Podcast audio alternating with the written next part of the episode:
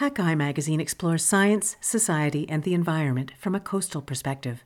Today's feature article is The Oddball Dolphin of Dingle. Living solo for decades in an Irish harbour, a dolphin named Fungie has taught us something about solitary cetaceans. Maybe they prefer to be alone. By Kathleen O'Grady, read by me, Heather Walter. Back when Ireland still had lighthouse keepers, the town of Dingle had a watchful one.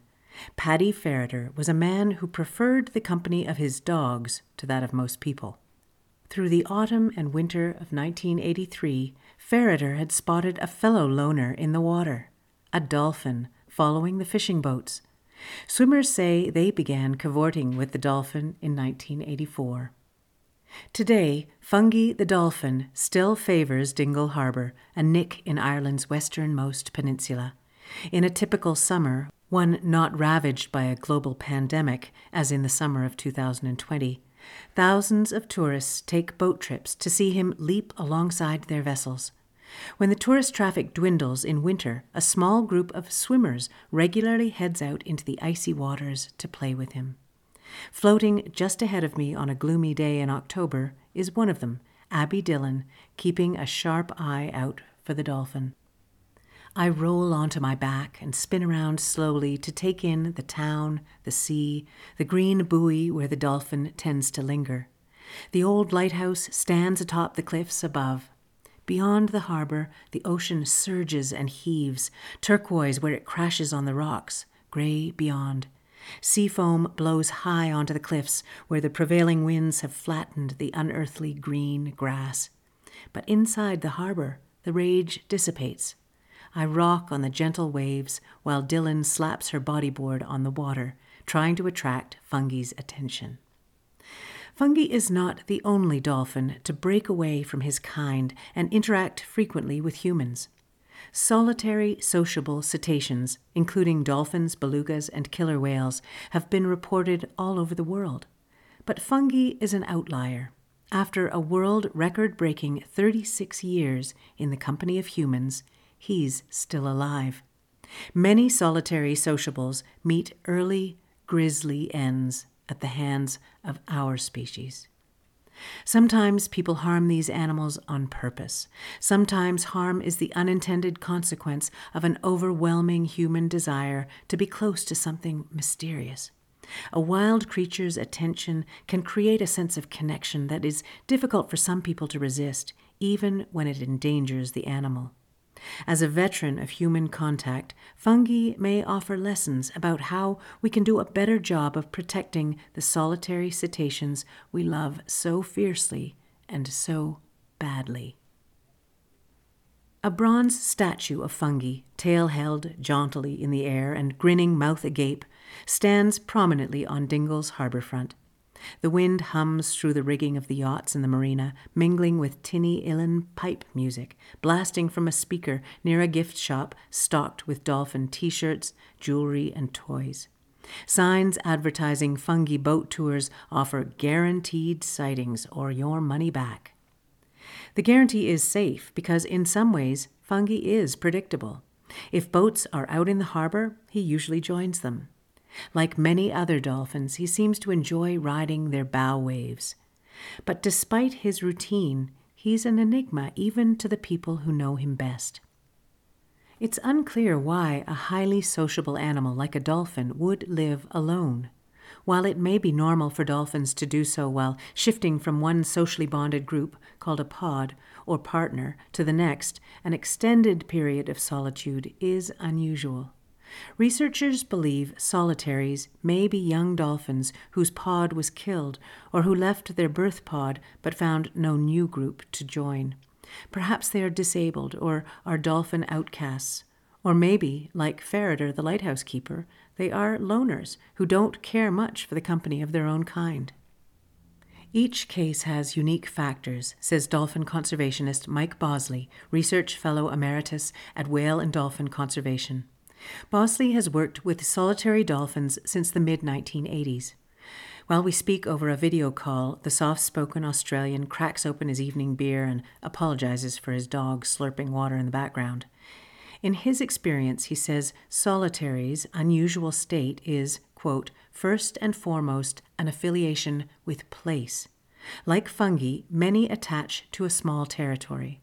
Bossley spent a few years working with a solitary dolphin he named Jock, who didn't leave his home range in a warm, polluted inlet, even though other dolphins seemed to avoid it. Jock didn't have a problem with other dolphins. He socialized with them when they were around. Fungie, too, has often shown up with toothrake marks from other dolphins, a sign of friendly interaction. But when they leave, he stays put. Whether this is a preference for the rich pickings of the harbor, a fear of what lies beyond, or something else is impossible to say. And there are solitary sociable cetaceans who flout the territorial trend, showing up in different places hundreds of kilometers apart. There are other loose commonalities between solitaries. After establishing a restricted home range, many begin to regularly follow boats and ride their bow waves. This brings them to the attention of people who know the water well, like Ferreter, or the fisherman whose nickname of Fungus, a teasing reference to his patchy beard, transferred to the dolphin. Over time, solitaries may get curious about people in the water. Or perhaps it's people who get curious about the solitary and get in the water more often. Initially, the cetacean will observe people from a distance. But if those people repeatedly try to make friends, the wild animal's caution may fall away. The divers who began swimming with Fungie soon after his arrival, for example, may have increased his trust in people. For a while, he allowed certain people to touch him, and one swimmer reports that Fungie took children for rides on his back. This may just be part of Dingle's copious dolphin mythology, but it's not impossible. Other solitaries have given fin toes and permitted or even sought touch from humans. But as Fungie stayed, he seemed warier of the newcomers that replaced the original swimmers. Graham Timmins, who swam with Fungie in the early 1990s, says that the dolphin avoided close physical contact with most swimmers by the time he arrived. Even so, Fungie still seemed to enjoy bouts of raucous play with bodyboarders who would kick tight circles through the water while the dolphin leaped overhead. He toyed with kayakers' paddles or rubbed his flanks against them for a scratch the small community of regular swimmers tried every kind of toy and noise making device they could think of to keep the dolphin entertained. They rattled chains, played trumpets, and towed empty barrels behind boats. Holding Fungie's attention proved more difficult as time wore on, though. By 1994, Timmins wrote on his website tracking Irish solitaries, quote, The dolphin was ignoring me totally. Swimmers fell in and out of favor, and Fungie seemed to prefer the excitement of leaping in bow waves, eschewing humans for the burgeoning fleet of tourist boats. These days, swimmers wait until the tourist season is over, braving the icy harbor in winter. Even then, they may get nothing more than a fleeting dance. But just 30 seconds with him is exhilarating, says Suzanne Massett, who has been swimming with Fungie for more than 20 years. She first swam with him on vacation from Dublin, but the dolphin, and Dingle itself, drew her back permanently. Abby Dillon has also been steered by Fungie's star. She first saw the dolphin in 1998 from a tourist boat as a teenager on vacation from England with her family. The following year, she joined a group swimming trip operated by a tour company. She says the visibility was never great and he wasn't really close to us. But as her mother fell in love with the Dingle Peninsula and her family began to visit regularly, Dillon fell in love with the dolphin. Her face lights up when she describes her first encounter with Fungie underwater. The way the light was dappling and the water was reflecting, it was really magical. When we meet at a bright, noisy coffee shop on the main street, Dillon brings reams of diary entries, photographs, and notebooks tracking her early encounters with Fungie and other solitaries. They depict a shy teenager finding joy and increasing confidence in the thing that made her special her relationship with the dolphin, and daydreaming of the day she would be able to move to Dingle permanently. That sense of being chosen, of holding a wild animal's attention, seems to be what draws people to solitaries, says Bossley. It's a feeling that can lead down a dangerous path. He says people love to construe that the dolphin, Jock, or whoever has special feelings for them. That's pretty dubious, in my opinion. There is no question that dolphins are intelligent, social creatures.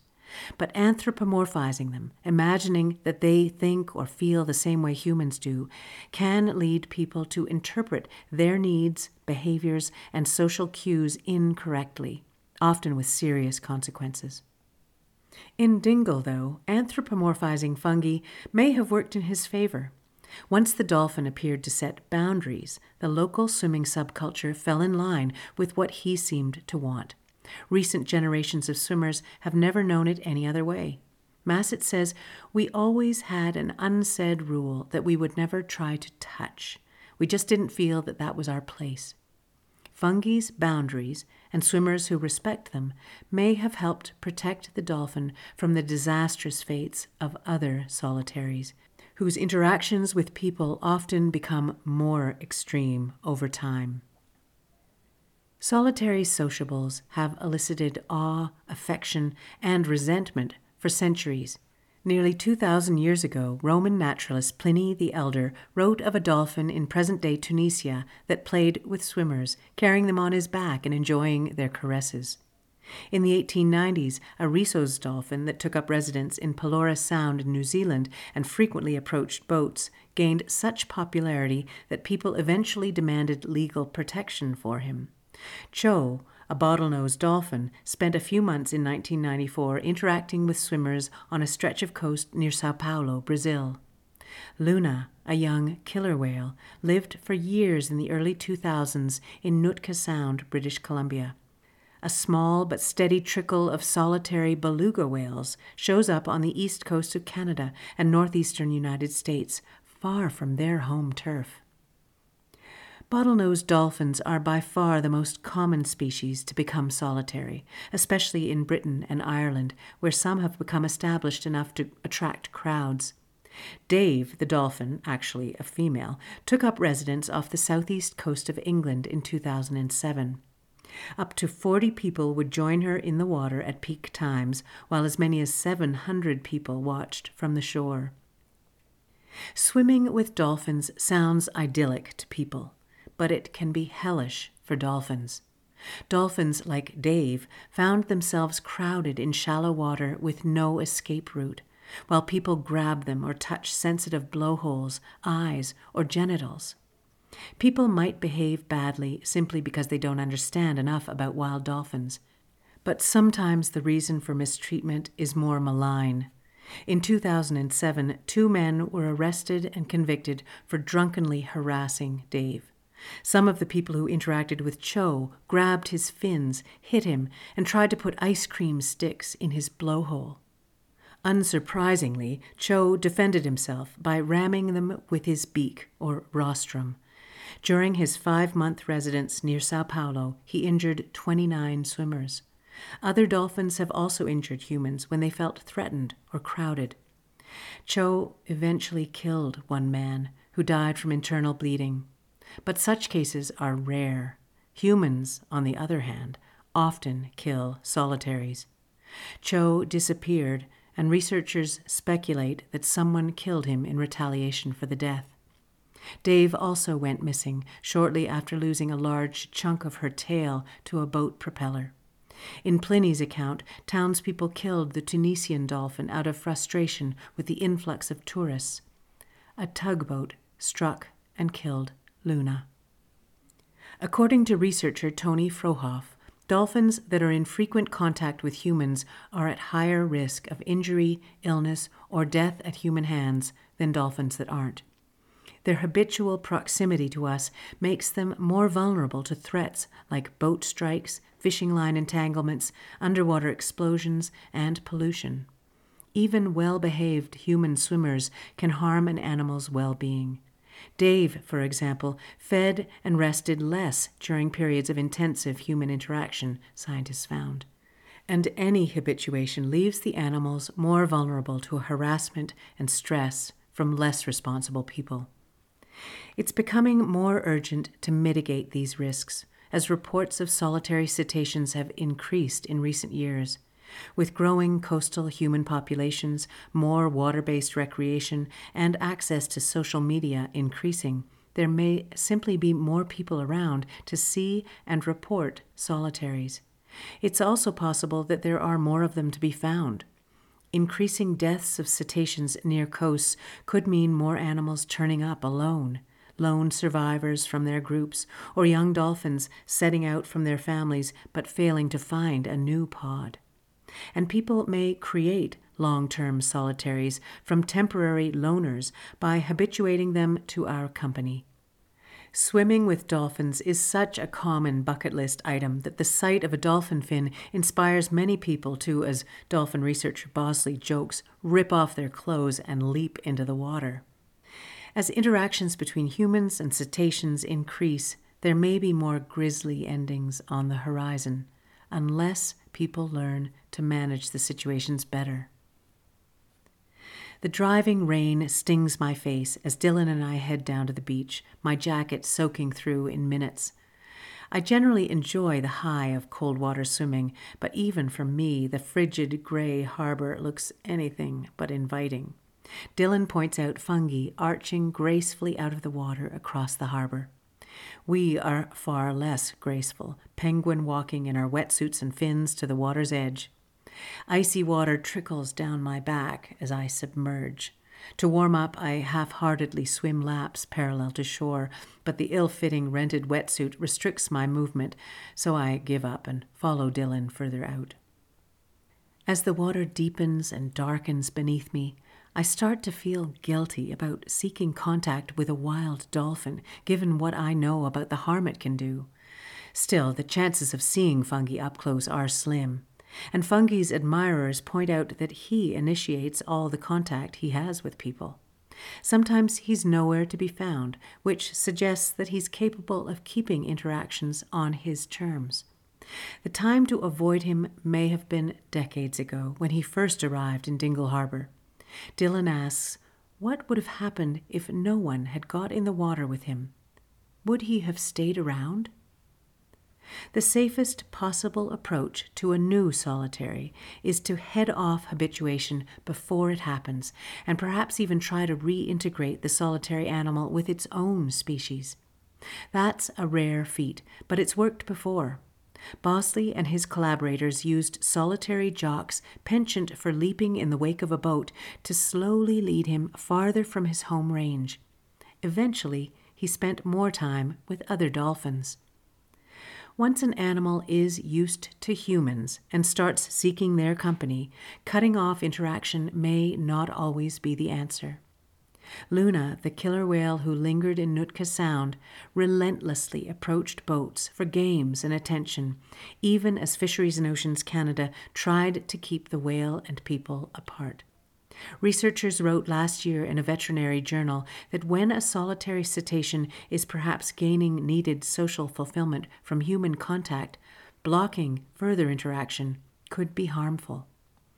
Instead, they recommend measures like limiting the number of people who can interact with the animal at the same time, as well as education efforts that teach people not to touch blowholes, not to offer food, and how to recognize agitation. Another Irish dolphin named Dusty injured a swimmer in 2013 who didn't immediately understand that the dolphin's tail slapping was a signal to back off. More information could have saved the swimmer from a devastating injury and protected Dusty from unnecessary stress. Ultimately, each solitary cetacean needs a unique approach that takes into account the extent of its habituation, its personality, local legislation, and other factors. But that's tricky because conservation authorities and scientists tend to focus on populations. Lone animals can fall through the cracks, leaving their protection in the hands of nonprofits and community members. In some places, official guardians watch over a resident cetacean. The mayor of Collioure in France, for example, appointed a guardian with police backup to stop people from grabbing Dolphy the dolphin's dorsal fin. On Providenciales, an island in the Caribbean, a permanent guardian watched over Jojo the dolphin, entertaining him and protecting him from people. But individual guardians can sometimes cause problems if they become possessive and emotionally dependent on the animal, says Bossley. At Monkey Mia Reserve in Australia, where a group of dolphins regularly accepts food from people, park rangers supervise huge crowds.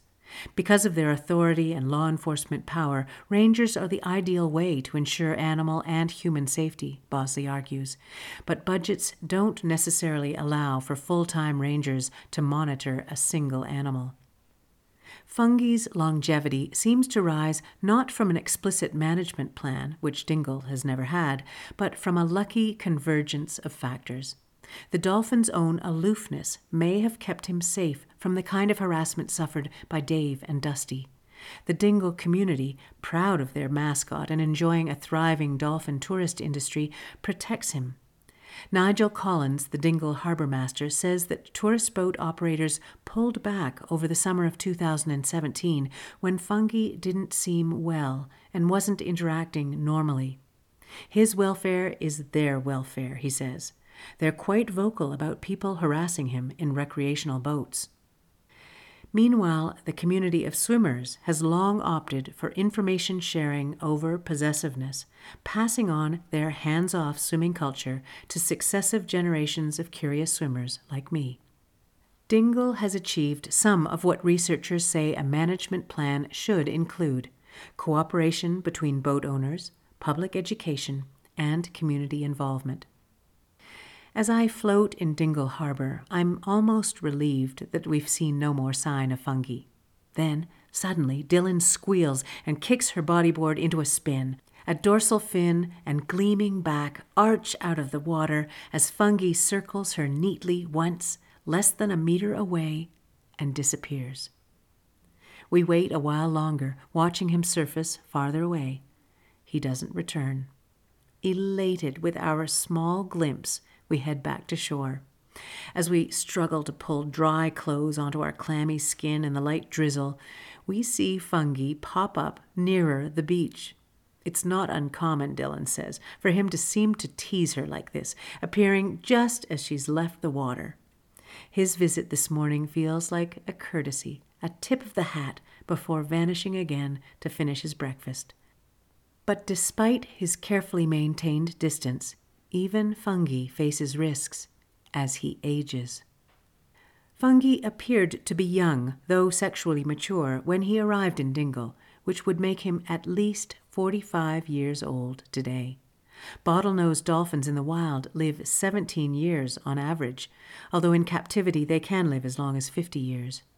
As time passes, his reflexes may slow and his hearing may diminish, says Margaux Dodds, co founder of Marine Connection, a nonprofit that campaigns to protect cetaceans globally, including solitary ones.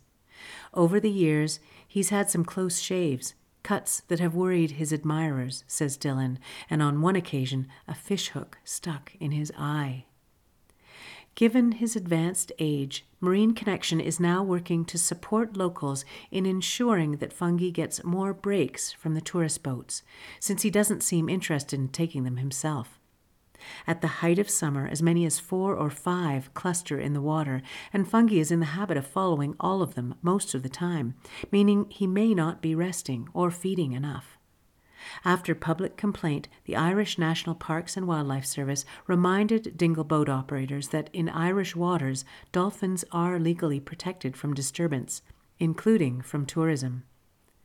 But no one has been issued a fine or formal warning, and prevailing sentiment in Dingle is that Fungie looks out for himself pretty well. Whatever happens, it's clear that Dingle won't have its dolphin for much longer. Some boat companies have already branched into eco tours. Massett hopes that Fungie just quietly vanishes one day. She says, I would hate to think that he would wash up somewhere. Vastly preferable, she says, would be if he just disappeared as he had appeared. As solitaries continue to find their way into the hearts of coastal communities, there is a chance to put our tendency to anthropomorphize them to good use. Human impact on the oceans can be difficult to comprehend in the abstract, but solitary cetaceans can make the stakes sharply visible and give them a name, a face, and a personality. Solitaries may be more likely to suffer brutal deaths, but all dolphins share their vulnerabilities, Bossley says. If you connect with the story of a solitary dolphin, he suggests, it's easier to care about protecting dolphins. As he says, we are storytelling animals. Still, interactive dolphins, like Fungie, could give people unrealistic expectations for wild dolphins, says Simon Berrow, CEO of the Irish Whale and Dolphin Group. He says, You're going away thinking that's what dolphins do. There are healthier options for conservation mascots, he points out. Researchers often track pods for generations and know individuals well, offering ample opportunities for storytelling if those details are communicated to the public. And Berrow adds that it's not clear that people who see a dolphin like Fungie do actually leave the experience with more concern for dolphin conservation. On my final morning in Dingle, I set out for one last swim with Dillon and Massett. A freak surge of jellyfish litters the shore, and I try not to think about the wetsuit tear over my ankle. The October morning is bright and crisp, and the water so icy that when I duck beneath, I come up gasping. I float on my back, spinning again to take in the view, while Massett and Dillon rest on their bodyboards and chat. Every so often they slap the water to let Fungie know they're around. But he's fishing out toward the open water and shows no interest in saying hello. He's a wild dolphin. He doesn't come when he's called. Find more coastal news and stories from Hakai Magazine on our website at hakaimagazine.com or follow us on Twitter or Facebook. All of our feature stories are part of the Hakai Magazine Audio Edition podcast, which you can subscribe to through your favorite podcast app. If you enjoyed this story, please consider sharing it with your friends.